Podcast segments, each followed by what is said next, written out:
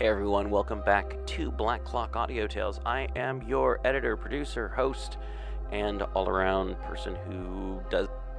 Thank you for listening. As always, the show is brought to you by BunnySlippers.com. I just have to say, the Highland Cow Slippers continue to keep my feet warm as I record. Oh man. Woo, baby. And hopefully in October, I'll be throwing a pair out into uh, some panel group at the HP Lovecraft Film Festival. Hopefully that's going on in October. I hope everyone's doing well. I hope everyone's staying safe. I hope everyone's staying clean. And when you're out and about, staying sterile. I don't know. Hey, just keep your brain going. Listen to some Oz. I, I wonder what happens if if uh, you sync uh, this podcast up with uh, Pink Floyd's Dark Side of the Moon, or who maybe if you uh, play the podcast while you watch Live at Pompeii. I don't know. Anyway, so um, I, I, don't mean to laugh at my own jokes, but there's no one else here too. So yeah. Um, hope you checked out and enjoyed David Heath talking about Wizard of Oz and pop culture and Coming up soon, we're going to have Ken Hite talking about The Wizard of Oz. I should have done a special where I put them together, but I didn't think about that. Oh man, I fell down some stairs the other day. I hurt my ankle and my wrist. It's. I'm, I'm finally getting this all out at the last minute, but yeah. So, hey, I hope you enjoy this. I hope you enjoy this week. This is the final week of Oz. This is the fifth story of Dorothy Gale. Yeah, Dorothy Gale. Okay, so, but there's a ton more Oz books out there. There is seriously an insane amount of Oz books. They kept writing them. Not just, uh, like, um, kind of like the Oz, kind of like the Oz Society approves fan fiction kind of stuff.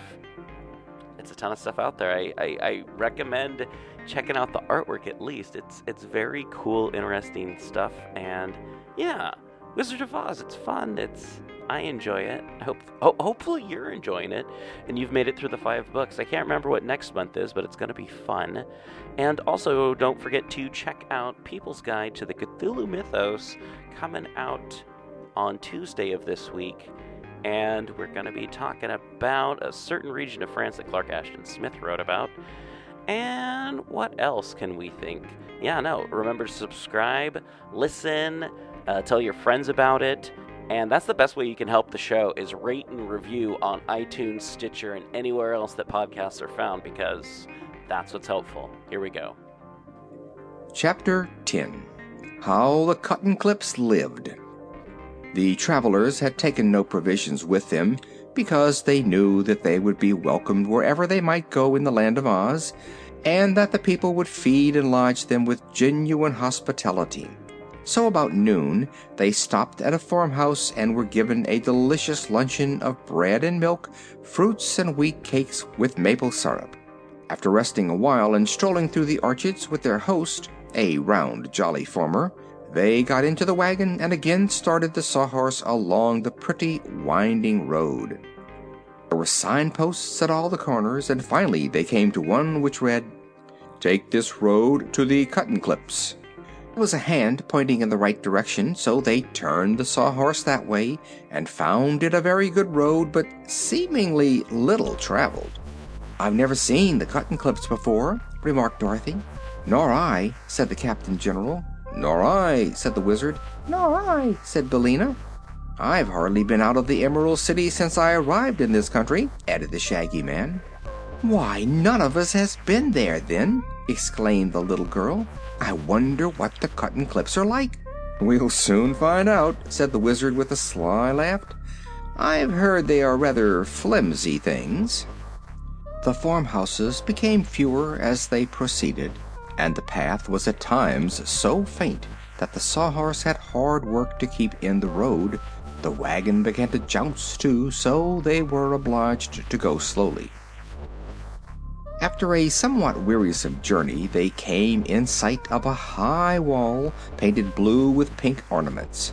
This wall was circular and seemed to enclose a large space. It was so high that only the tops of the trees could be seen above it. The path led up to a small door in the wall which was closed and latched. Upon the door was a sign in gold letters reading as follows: Visitors are requested to move slowly and carefully and to avoid coughing or making any breeze or draft. "That's strange," said the Shaggy Man, reading the sign aloud. "Who are the Cuttenclips, anyhow?" "Why, they're paper dolls," answered Dorothy. "Didn't you know that?" "Paper dolls? Then let's go somewhere else," said Uncle Henry. "We're too old to play with dolls, Dorothy." "But these are different," declared the girl. "They're alive." "Alive!" gasped Aunt Em, in amazement. "Yes, let's go in," said Dorothy. So they all got out of the wagon, since the door in the wall was not big enough for them to drive the Sawhorse and the wagon through it. "You stay here, Toto," commanded Dorothy, shaking her finger at the little dog. "You're so careless that you might make a breeze if I let you inside." Toto wagged his tail as if disappointed at being left behind, but he made no effort to follow them. The Wizard unlatched the door, which opened outward, and they all looked eagerly inside. Just before the entrance was drawn up a line of tiny soldiers with uniforms brightly painted with paper guns upon their shoulders. They were exactly alike from one end of the line to the other, and all were cut out of paper and joined together in the centers of their bodies. As the visitors entered the enclosure, the Wizard let the door swing back into place and at once the line of soldiers tumbled over, fell flat upon their backs, and lay fluttering upon the ground. "Hi there!" called one of them. "What do you mean by slamming the door and blowing us over?" "I beg your pardon, I'm sure," said the Wizard, regretfully. "I didn't know you were so delicate." "We're not delicate," retorted another soldier, raising his head from the ground. "We are strong and healthy, but we can't stand drafts. "May I help you up?" asked Dorothy. "If you please," replied the end soldier, "but do it gently, little girl." Dorothy carefully stood up the line of soldiers, who first dusted their painted clothes and then saluted the visitors with their paper muskets. From the end it was easy to see that the entire line had been cut out of paper, although from the front the soldiers looked rather solid and imposing. "I've a letter of introduction from Princess Ozma to Miss Cuttenclip," announced Dorothy. "Very well," said the end soldier, and blew upon a paper whistle that hung around his neck. At once a paper soldier in a captain's uniform came out of a paper house near by and approached the group at the entrance. He was not very big, and he walked rather stiffly and uncertainly on his paper legs but he had a pleasant face with very red cheeks and very blue eyes, and he bowed so low to the strangers that Dorothy laughed, and the breeze from her mouth nearly blew the captain over. He wavered and struggled and finally managed to remain upon his feet. "Take care, miss," he said warningly. "You're breaking the rules, you know, by laughing." "Oh, I didn't know that," she replied. To laugh in this place is nearly as dangerous as to cough," said the captain. "You'll have to breathe very quietly, I assure you." "We'll try to," promised the girl. "May we see Miss Cuttenclip, please?" "You may," promptly returned the captain. "This is one of her reception days. Be good enough to follow me." He turned and led the way up a path and as they followed slowly, because the paper captain did not move very swiftly, they took the opportunity to gaze around them at this strange paper country.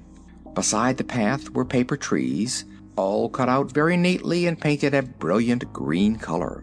And back of the trees were rows of cardboard houses, painted in various colors but most of them having green blinds. Some were large and some were small, and in the front yards were beds of paper flowers quite natural in appearance. Over some of the porches paper vines were twined, giving them a cozy and shady look. As the visitors passed along the street, a good many paper dolls came to the doors and windows of their houses to look at them curiously. These dolls were nearly all the same height, but some were cut into various shapes, some being fat and some lean. The girl dolls wore many beautiful costumes of tissue paper, making them quite fluffy, but their heads and hands were no thicker than the paper of which they were made. Some of the paper people were on the street, walking along or congregated in groups and talking together, but as soon as they saw the strangers, they all fluttered into the houses as fast as they could go so as to be out of danger. "Excuse me if I go edgewise," remarked the captain as they came to a slight hill. "I can get along faster that way and not flutter so much." "That's all right," said Dorothy. "We don't mind how you go, I'm sure."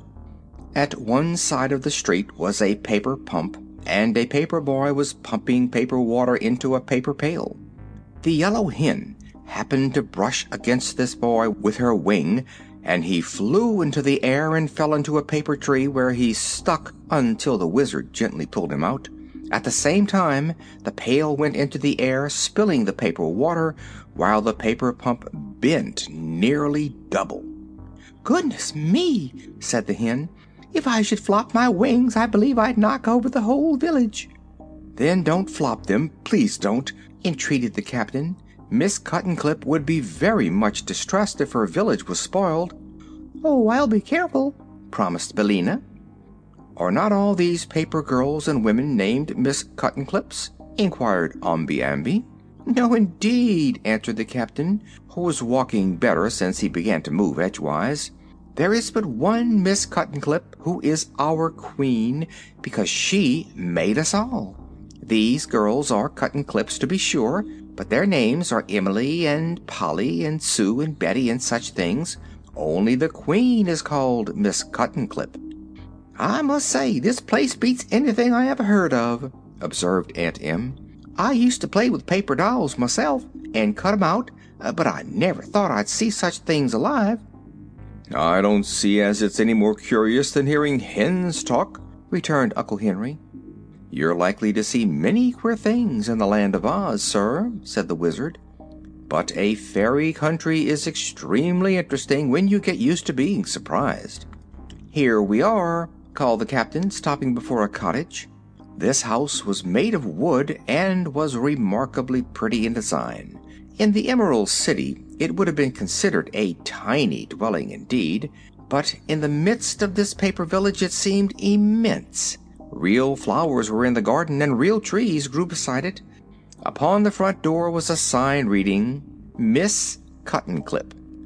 Just as they reached the porch the front door opened and a little girl stood before them. She appeared to be about the same age as Dorothy, and smiling upon her visitors, she said sweetly, "You are welcome." All the party seemed relieved to find that here was a real girl of flesh and blood. She was very dainty and pretty as she stood there welcoming them. Her hair was a golden blonde and her eyes turquoise blue. She had rosy cheeks and lovely white teeth. Over her simple white lawn dress she wore an apron with pink and white checks, and in one hand she held a pair of scissors. "May we see Miss Cuttenclip, please?" asked Dorothy. "I am Miss Cuttenclip," was the reply. "Won't you come in?" She held the door open while they all entered a pretty sitting room that was littered with all sorts of paper, some stiff, some thin and some tissue. The sheets and scraps were of all colors. Upon a table were paints and brushes, while several pair of scissors of different sizes were lying about. "Sit down, please," said Miss Cuttenclip, clearing the paper scraps off some of the chairs. "It is so long since I've had any visitors that I am not properly prepared to receive them. But I'm sure you will pardon my untidy room, for this is my workshop." "Do you make all the paper dolls?" inquired Dorothy. "Yes. I cut them out with my scissors and paint the faces and some of the costumes. It is very pleasant work, and I am happy making my paper village grow." "But how do the paper dolls happen to be alive?" asked Aunt Em. "The first dolls I made were not alive," said Miss Cuttenclip. "I used to live near the castle of a great sorceress named Glinda the Good, and she saw my dolls and said they were very pretty. I told her I thought I would like them better if they were alive, and the next day The sorceress brought me a lot of magic paper. This is live paper, she said, and all the dolls you cut out of it will be alive and able to think and to talk. When you have used it all up, come to me and I will give you more. Of course, I was delighted with this present, continued Miss Cuttenclip, and at once set to work and made several paper dolls, which, as soon as they were cut out, began to walk around and talk to me. But they were so thin that I found that any breeze would blow them over and scatter them dreadfully, so Glinda found this lonely place for me where few people ever come. She built the wall to keep any wind from blowing away my people, and told me I could build a paper village here and be its queen. That is why I came here and settled down to work and started the village you now see. It was many years ago that I built the first houses, and I've kept pretty busy and made my village grow finely, and I need not tell you that I am very happy in my work. Many years ago, exclaimed Aunt Em. Why, how old are you, child? I never keep track of the years, said Miss Cuttenclip, laughing. You see, I don't grow up at all, but stay just the same as I was when I first came here. Perhaps I'm older even than you are, madam, but I couldn't say for sure. They looked at the lovely little girl wonderingly, and the Wizard asked, What happens to your paper village when it rains? It does not rain here, replied Miss Cuttenclip. Glinda keeps all the rainstorms away, so I never worry about my dolls getting wet. But now, if you will come with me, it will give me pleasure to show you over my paper kingdom. Of course, you must go slowly and carefully and avoid making any breeze. They left the cottage and followed their guide through the various streets of the village. It was indeed an amazing place when one considered that it was all made with scissors, and the visitors were not only greatly interested but full of admiration for the skill of little Miss Cuttenclip. In one place a large group of especially nice paper dolls assembled to greet their queen, whom it was easy to see they loved early. These dolls marched and danced before the visitors, and then they all waved their paper handkerchiefs and sang in a sweet chorus a song called The Flag of Our Native Land.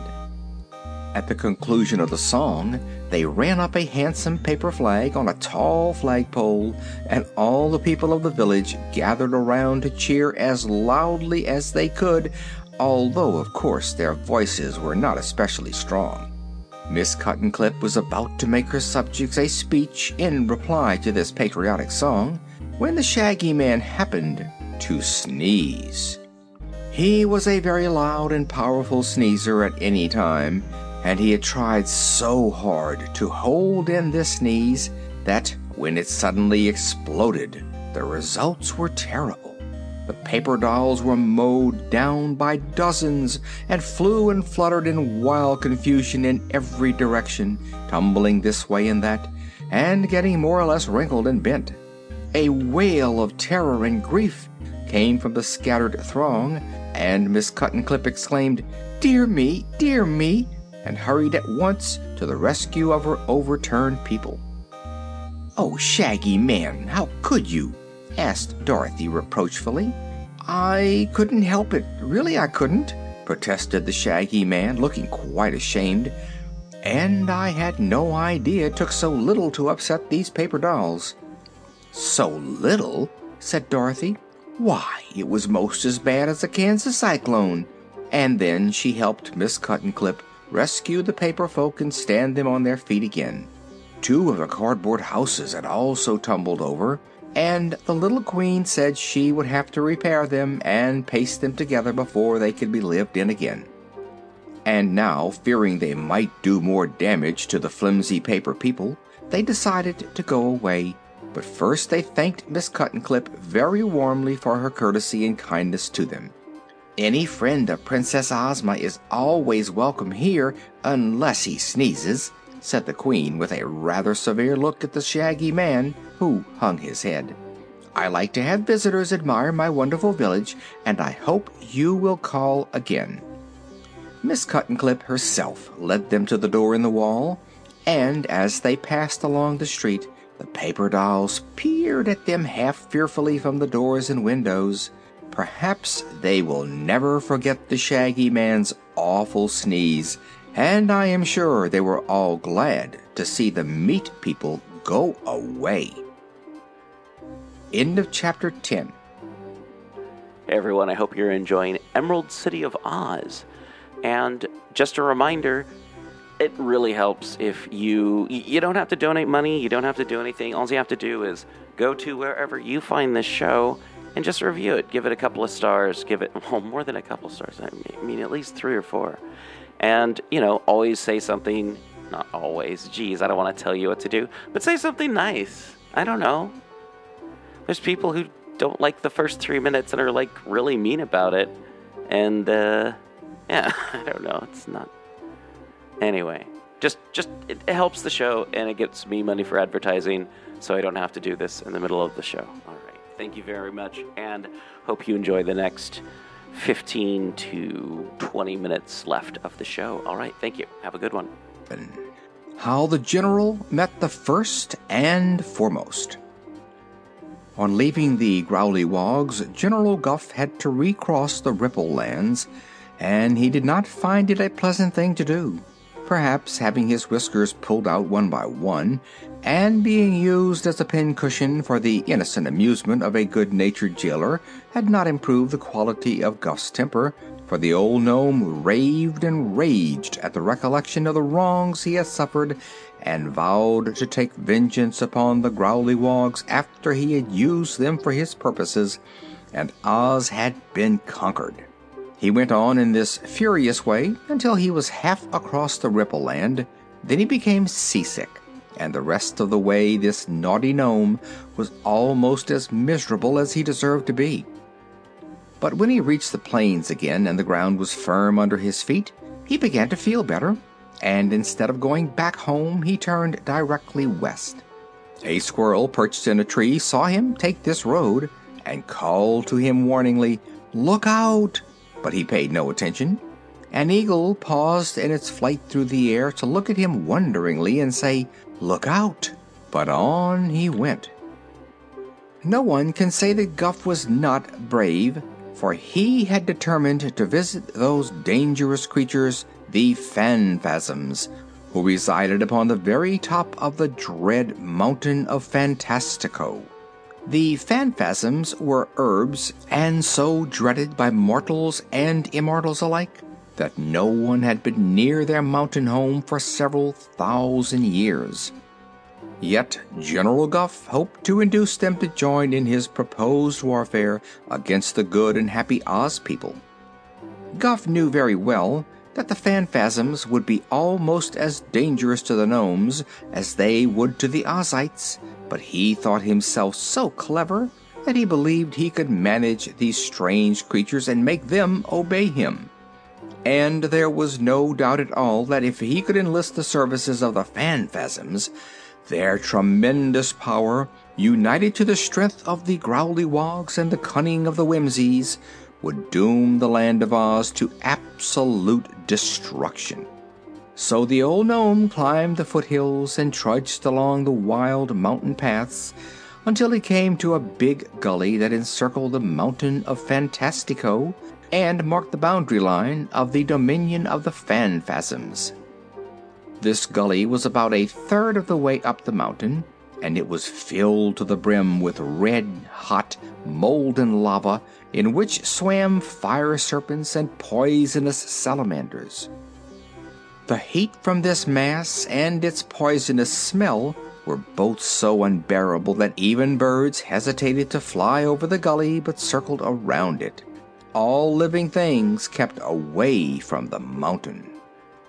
Now, Guph had heard during his long lifetime many tales of these dreaded phanfasms, so he had heard of this barrier of melted lava and also he had been told that there was a narrow bridge that spanned it in one place.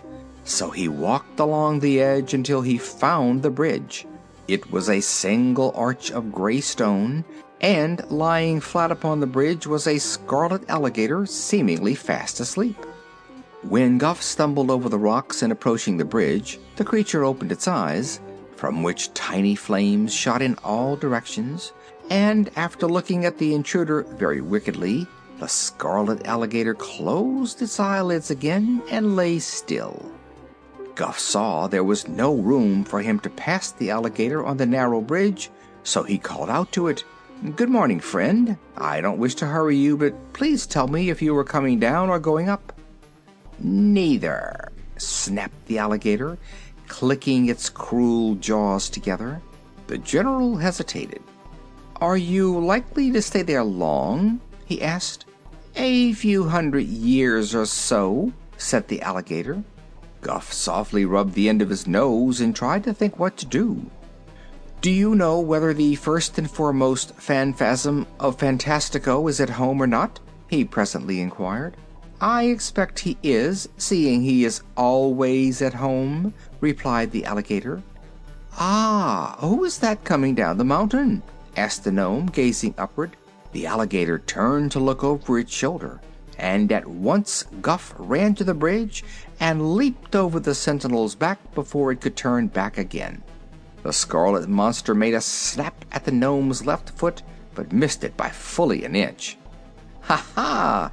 Laughed the general, who was now on the mountain path. I fooled you that time.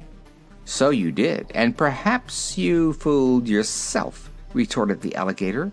Go up the mountain if you dare and find out what the first and foremost will do to you. I will, declared Guph boldly, and on he went up the path. At first the scene was wild enough, but gradually it grew more and more awful in appearance. All the rocks had the shapes of frightful beings, and even the tree trunks were gnarled and twisted like serpents. Suddenly there appeared before the nome a man with the head of an owl his body was hairy like that of an ape, and his only clothing was a scarlet scarf twisted around his waist.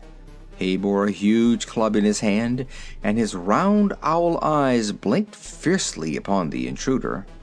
What are you doing here? he demanded, threatening Guph with his club. I've come to see the first and foremost phanfasm of Phantastico, replied the general, who did not like the way this creature looked at him, but still was not afraid. Ah, you shall see him, the man said with a sneering laugh. the first and foremost shall decide upon the best way to punish you. He will not punish me, returned Guph calmly, for I have come here to do him and his people a rare favor. Lead on, fellow, and take me directly to your master.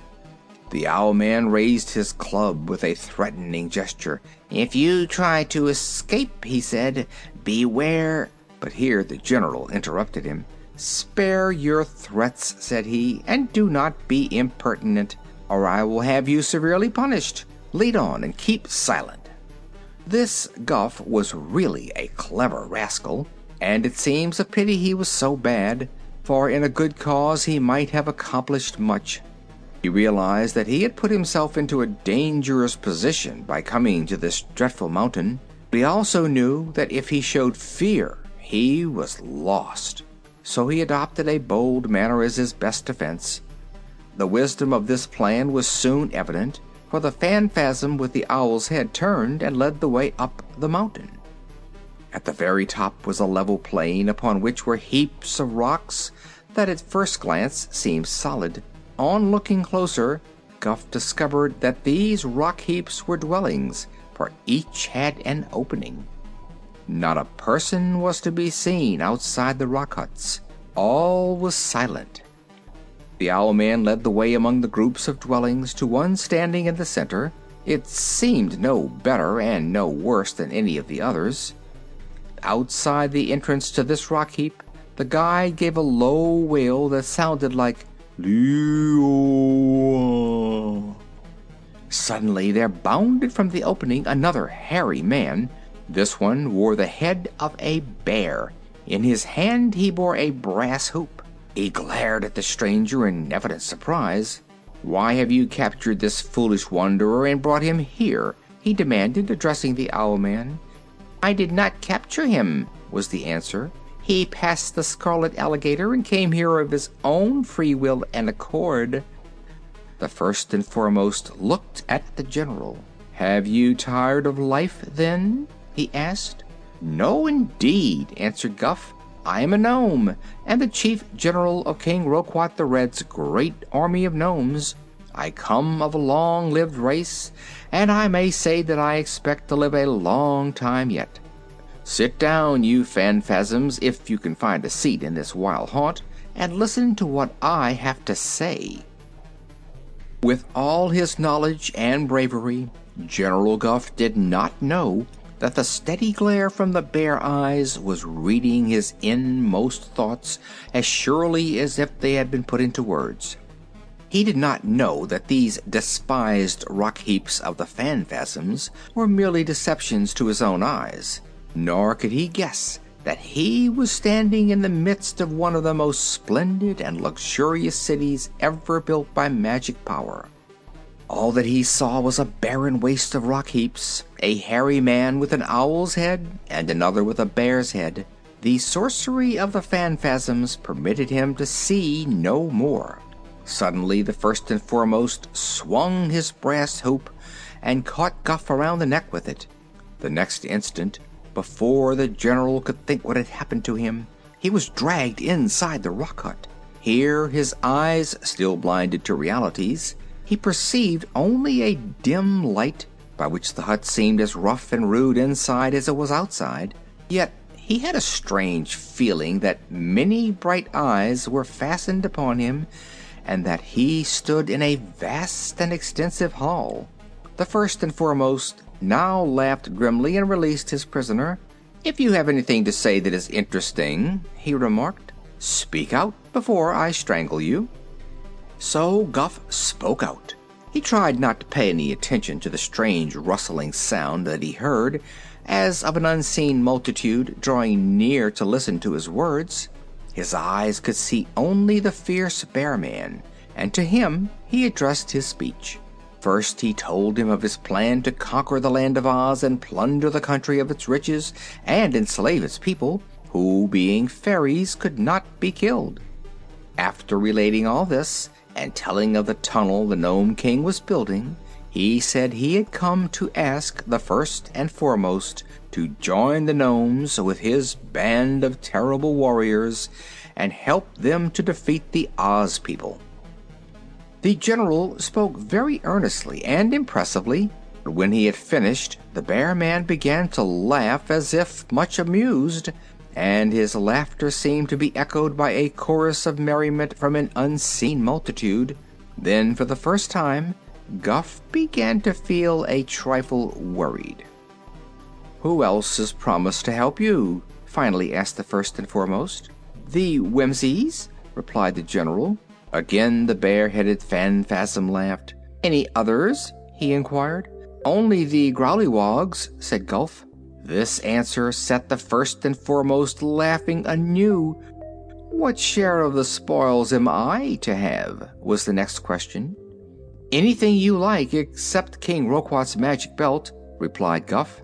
At this the Phanfasms set up a roar of laughter, which had its echo in the unseen chorus, and the Bear Man seemed so amused that he actually rolled upon the ground and shouted with merriment.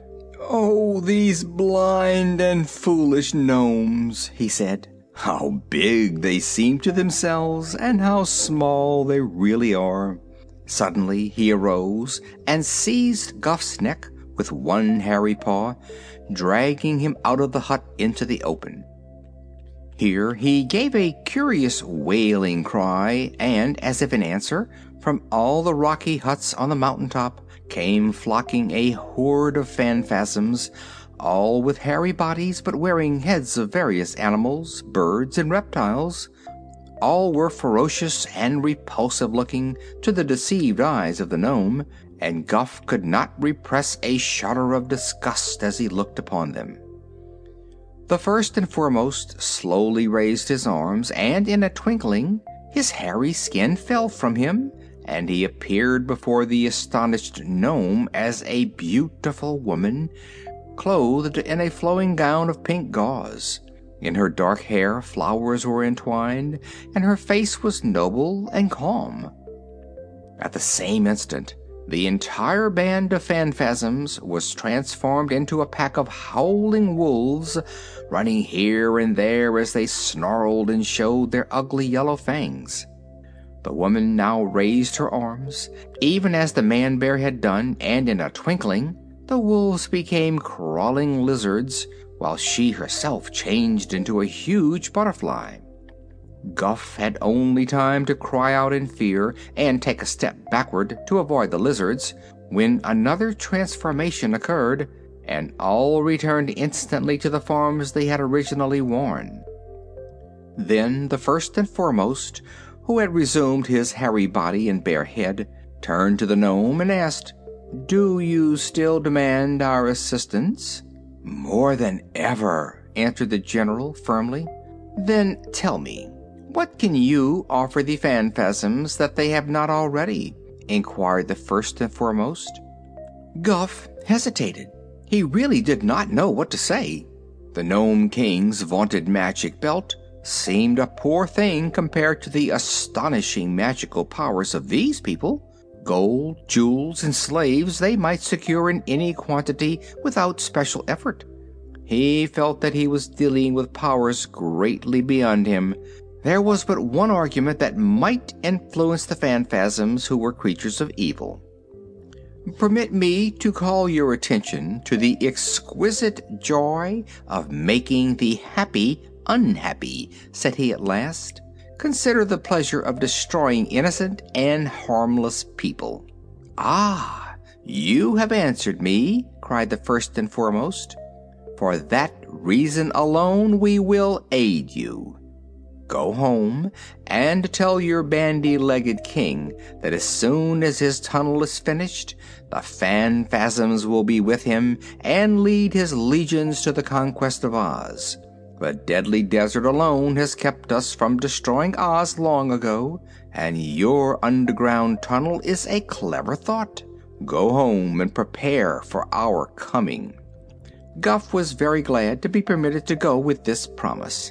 The owl man led him back down the mountain path and ordered the scarlet alligator to crawl away and allow the nome to cross the bridge in safety. After the visitor had gone, a brilliant and gorgeous city appeared upon the mountain top, clearly visible to the eyes of the gaily dressed multitude of phanfasms that lived there. And the first and foremost, beautifully arrayed, addressed the others in these words.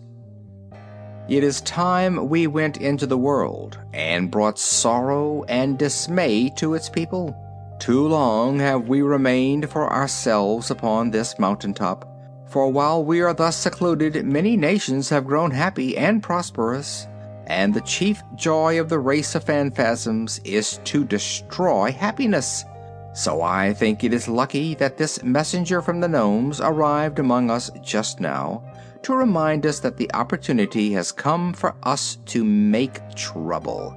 We will use King Roquat's tunnel to conquer the land of Oz. Then we will destroy the Whimsies, the Growleywogs, and the Gnomes, and afterward go out to ravage and annoy and grieve the whole world. The multitude of evil phanfasms eagerly applauded this plan, which they fully approved. I am told that the Erbs are the most powerful and merciless of all the evil spirits, and the phanfasms of Phantastico belong to the race of Erbs. End of chapter 11.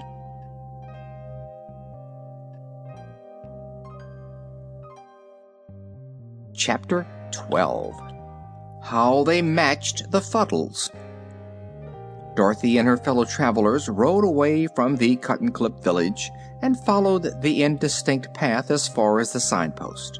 Here they took the main road again and proceeded pleasantly through the pretty farming country. When evening came, they stopped at a dwelling and were joyfully welcomed and given plenty to eat and good beds for the night. Early the next morning, however, they were up and eager to start and after a good breakfast they bade their host good-bye and climbed into the red wagon to which the Sawhorse had been hitched all night. Being made of wood, this horse never got tired nor cared to lie down. Dorothy was not quite sure whether he ever slept or not, but it was certain that he never did when anybody was around. The weather is always beautiful in Oz, and this morning the air was cool and refreshing, and the sunshine brilliant and delightful. In about an hour they came to a place where another road branched off. There was a signpost here which read, This way to Fuddlecumjig. Oh, here is where we turn, said Dorothy, observing the sign. What, are we going to Fuddlecumjig? asked the Captain General. Yes, Ozma thought we might enjoy the Fuddles. They are said to be very interesting, she replied. No one would suspect it from their name, said Aunt Em. Who are they, anyhow? More paper things? I think not, answered Dorothy, laughing. But I can't say exactly, Aunt Em, what they are. We'll find out when we get there. Perhaps the Wizard knows, suggested Uncle Henry. No, I've never been there before, said the Wizard but I've often heard of Fuddlecumjig and the Fuddles, who are said to be the most peculiar people in all the land of Oz. In what way? asked the Shaggy Man. I don't know, I'm sure, said the Wizard. Just then, as they rode along the pretty green lane toward Fuddlecumjig, they espied a kangaroo sitting by the roadside. The poor animal had its face covered with both its front paws and was crying so bitterly that the tears coursed down its cheeks in two tiny streams and trickled across the road, where they formed a pool in a small hollow. The Sawhorse stopped short at this pitiful sight, and Dorothy cried out with ready sympathy, What's the matter, Kangaroo? Boo-hoo! Boo-hoo! wailed the Kangaroo. I've lost my me, oh, boo hoo, boo hoo. Poor thing, said the Wizard. She's lost her mister. It's probably her husband, and he's dead. No, no, no, sobbed the kangaroo. It, it isn't that. I've lost my mi, mi, oh, boo, boo hoo. I know, said the Shaggy Man. She's lost her mirror no, it's my m m m boo-hoo, my m oh boo-hoo. And the kangaroo cried harder than ever. It must be her mince pie, suggested Aunt Em. Or her milk toast, proposed Uncle Henry. I've lost my m- m- mittens, said the kangaroo, getting it out at last. Oh, cried the yellow hen with a cackle of relief. Why didn't you say so before? Hoo! I I couldn't, answered the kangaroo. But see here, said Dorothy. You don't need mittens in this warm weather. Yes, indeed I do, replied the animal, stopping her sobs and removing her paws from her face to look at the little girl reproachfully. My hands will get all sunburned and tanned without my mittens, and I've worn them so long that I'll probably catch cold without them. Nonsense, said Dorothy. I've never heard of any kangaroo wearing mittens. Didn't you? asked the animal as if surprised. Never, repeated the girl. And you'll probably make yourself sick if you don't stop crying. Where do you live? About two miles beyond Fuddlecumjig, was the answer. Grandmother Gnit made me the mittens, and she's one of the Fuddles. Well, you'd better go home now, and perhaps the old lady will make you another pair, suggested Dorothy. We're on our way to Fuddlecumjig, and you may hop along beside us. So they rode on, and the kangaroo hopped beside the red wagon and seemed quickly to have forgotten her loss. By and by, the wizard said to the animal, are the Fuddles nice people? Oh, very nice, answered the kangaroo. That is, when they're properly put together. But they get dreadfully scattered and mixed up at times, and then you can't do anything with them. What do you mean by their getting scattered? inquired Dorothy. Why, they're made in a good many small pieces, explained the kangaroo, and whenever any stranger comes near them, they have a habit of falling apart and scattering themselves around, That's when they get so dreadfully mixed, and it's a hard puzzle to put them together again. Who usually puts them together? asked Omby Amby. Anyone who is able to match the pieces. I sometimes put Grandmother Gnit together myself, because I know her so well I can tell every piece that belongs to her. Then, when she's all matched, she knits for me, and that's how she made my mittens. But it took a good many days hard knitting, and I had to put Grandmother together a good many times, because every time I came near she'd scatter herself. I should think she would get used to your coming and not be afraid, said Dorothy. It isn't that, replied the kangaroo. They're not a bit afraid when they're put together, and they're usually very jolly and pleasant. It's just a habit they have to scatter themselves, and if they didn't do it, they wouldn't be Fuddles. The travelers thought upon this quite seriously for a time, while the Sawhorse continued to carry them rapidly forward. Then Aunt Em remarked, I don't see much use our visiting these Fuddles. If we find them scattered, all we can do is just sweep 'em up and then go about our business. Oh, I believe we'd better go on, replied Dorothy. I'm getting hungry, and we must try to get some luncheon at Fuddlecumjig. Perhaps the food won't be scattered as badly as the people. You'll find plenty to eat there, declared the kangaroo, hopping along in big bounds because the sawhorse was going so fast. And they have a fine cook, too, if you can manage to put him together.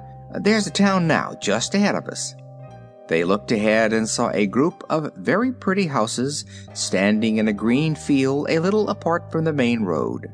Some Munchkins came here a few days ago and matched a lot of people together, said the kangaroo. I think they are together yet, and if you go softly without making any noise, perhaps they won't scatter. Let's try it, suggested the Wizard.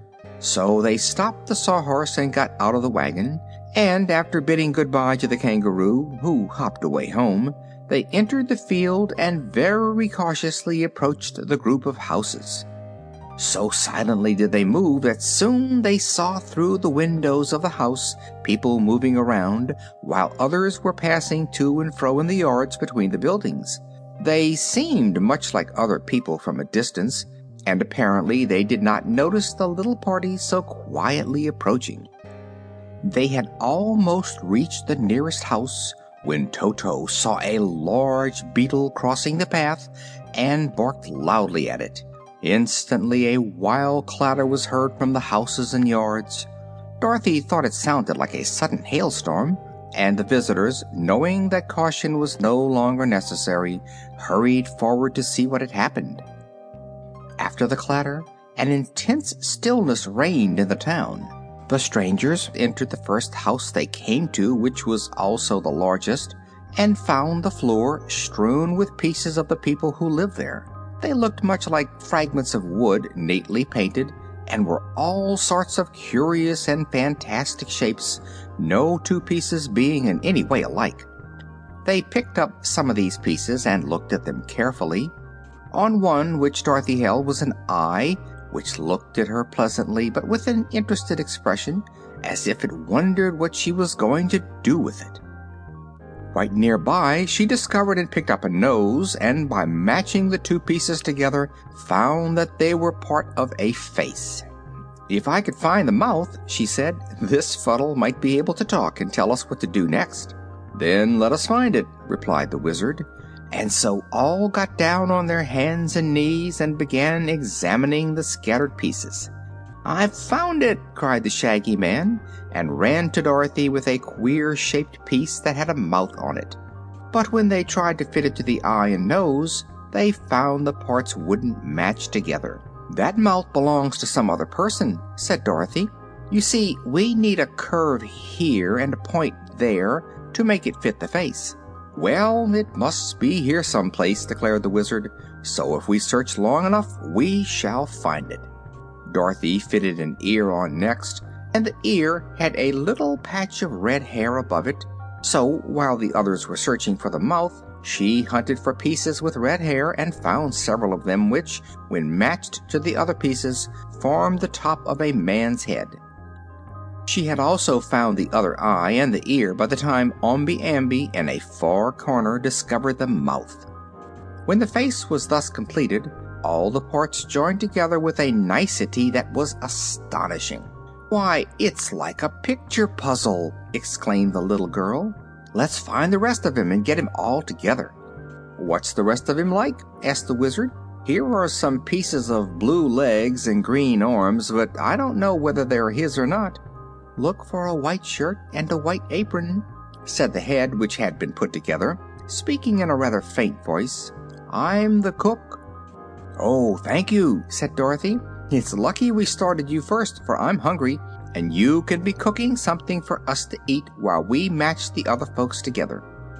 It was not so very difficult, now that they had a hint as to how the man was dressed, to find the other pieces belonging to him, and as all of them now worked on the cook, trying piece after piece to see if it would fit, they finally had the cook set up complete. When he was finished, he made them a low bow and said, I will go at once to the kitchen to prepare your dinner. You will find it something of a job to get all the fuddles together, so I advise you to begin on the Lord High Chigglewitz, whose first name is Larry. He's a bald headed fat man and is dressed in a blue coat with brass buttons, a pink vest, and drab breeches. A piece of his left knee is missing, having been lost years ago when he scattered himself too carelessly. That makes him limp a little, but he gets along very well with half a knee. As he is the chief personage in the town of Fuddlecumjig, he will be able to welcome you and assist you with the others, so it will be best to work on him while I'm getting your dinner. We will, said the Wizard, and thank you very much, Cook, for the suggestion. Aunt Em was the first to discover a piece of the Lord High Chigglewitz. It seems to me like a fool business, this matching folks together, she remarked. But as we haven't anything to do till dinner's ready, we may as well get rid of some of this rubbish. Here, Henry, get busy and look for Larry's bald head. I've got his pink vest, all right. They worked with eager interest, and Billina proved a great help to them. The yellow hen had sharp eyes and could put her head close to the various pieces that lay scattered around. She would examine the Lord High Chigglewitz and see which piece of him was next needed, and then hunt around until she found it. So before an hour had passed, old Larry was standing complete before them. I congratulate you, my friends, he said, speaking in a cheerful voice. You are certainly the cleverest people who ever visited us. I was never matched together so quickly in my life. I'm considered a great puzzle, usually. Well, said Dorothy, there used to be a picture puzzle craze in Kansas, and so I've had some experience matching puzzles, but the pictures were flat while you were round, and that makes you harder to figure out. Thank you, my dear, replied old Larry, greatly pleased. I feel highly complimented. Were I not a really good puzzle, there would be no object in my scattering myself. Why do you do it? asked Aunt Em severely. Why don't you behave yourself and stay put together? The Lord High Chigglewitz seemed annoyed by this speech, but he replied politely, Madam, you have perhaps noticed that every person has some peculiarity. Mine is to scatter myself. What your own peculiarity is, I will not venture to say, but I shall never find fault with you, whatever you do. Now you've got your diploma, Em, said Uncle Henry with a laugh and I'm glad of it. This is a queer country, and we may as well take people as we find them. If we did, we'd leave these folks scattered, she returned, and this retort made everybody laugh good naturedly. Just then, Omby Amby found a hand with a knitting needle in it, and they decided to put Grandmother Gnit together. She proved an easier puzzle than old Larry, and when she was completed they found her a pleasant old lady who welcomed them cordially. Dorothy told her how the kangaroo had lost his mittens, and Grandmother Gnit promised to set to work at once and make the poor animal another pair. Then the cook came to call them to dinner, and they found an inviting meal prepared for them. The Lord High Chigglewitz sat at the head of the table, and Grandmother Gnit at the foot, and the guests had a merry time and thoroughly enjoyed themselves. After dinner, they went out into the yard and matched several other people together, and this work was so interesting that they might have spent the entire day at Fuddlecumjig had not the Wizard suggested that they resume their journey. "But I don't like to leave all these poor people scattered," said Dorothy, undecided what to do. "Oh, don't mind us, my dear," returned old Larry. Every day or so some of the Gillikins or Munchkins or Winkies come here to amuse themselves by matching us together, so there will be no harm in leaving these pieces where they are for a time. But I hope you will visit us again, and if you do, you will always be welcome, I assure you. Don't you ever match each other? she inquired. Never, for we are no puzzles to ourselves, and so there wouldn't be any fun in it. He now said good bye to the queer Fuddles and got into their wagon to continue their journey.